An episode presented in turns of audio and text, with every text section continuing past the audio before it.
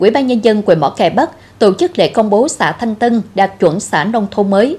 Đến dự có ông Trần Ngọc Tam, Chủ tịch Ủy ban Nhân dân tỉnh, bà Nguyễn Thị Yến Nhi, Phó trưởng đoàn đại biểu Quốc hội tỉnh Bến Tre, lãnh đạo tỉnh qua các thời kỳ, cùng đông đảo người dân trên địa bàn xã. Thời gian qua, được nhà nước quan tâm đầu tư cùng với sự chỉ đạo quyết liệt, vào cuộc mạnh mẽ đồng bộ của cả hệ thống chính trị và tham gia tích cực của người dân, xã Thanh Tân đã hoàn thành 19 tiêu chí nông thôn mới, tổng nguồn vốn trên 248 tỷ đồng. Xã đã đầu tư xây dựng, hoàn thành các hạng mục công trình, phục vụ tốt nhu cầu phát triển kinh tế xã hội và dân sinh. Nhân dân đã tự nguyện hiến hàng ngàn mét vuông đất để làm đường giao thông, xây dựng kết cấu hạ tầng.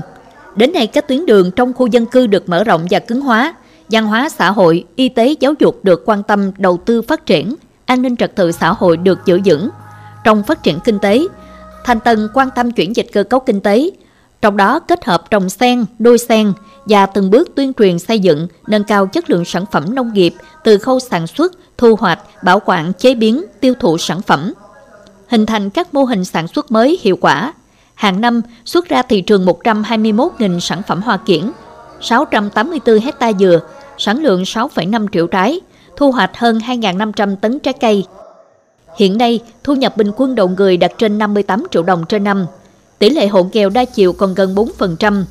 Diện mạo nông thôn có sự khởi sắc rõ nét, kinh tế xã hội được cải thiện, đời sống người dân được nâng lên.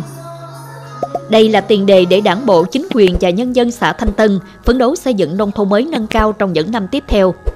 Tại buổi lễ, ông Trần Ngọc Tam, Chủ tịch Ủy ban Nhân dân tỉnh, trao bằng công nhận xã đạt chuẩn nông thôn mới cho Đảng bộ, chính quyền và nhân dân xã Thanh Tân. Nhiều tập thể cá nhân tiêu biểu được nhận bằng khen, giấy khen của Ủy ban Nhân dân các cấp về thành tích đóng góp tích cực trong xây dựng nông thôn mới.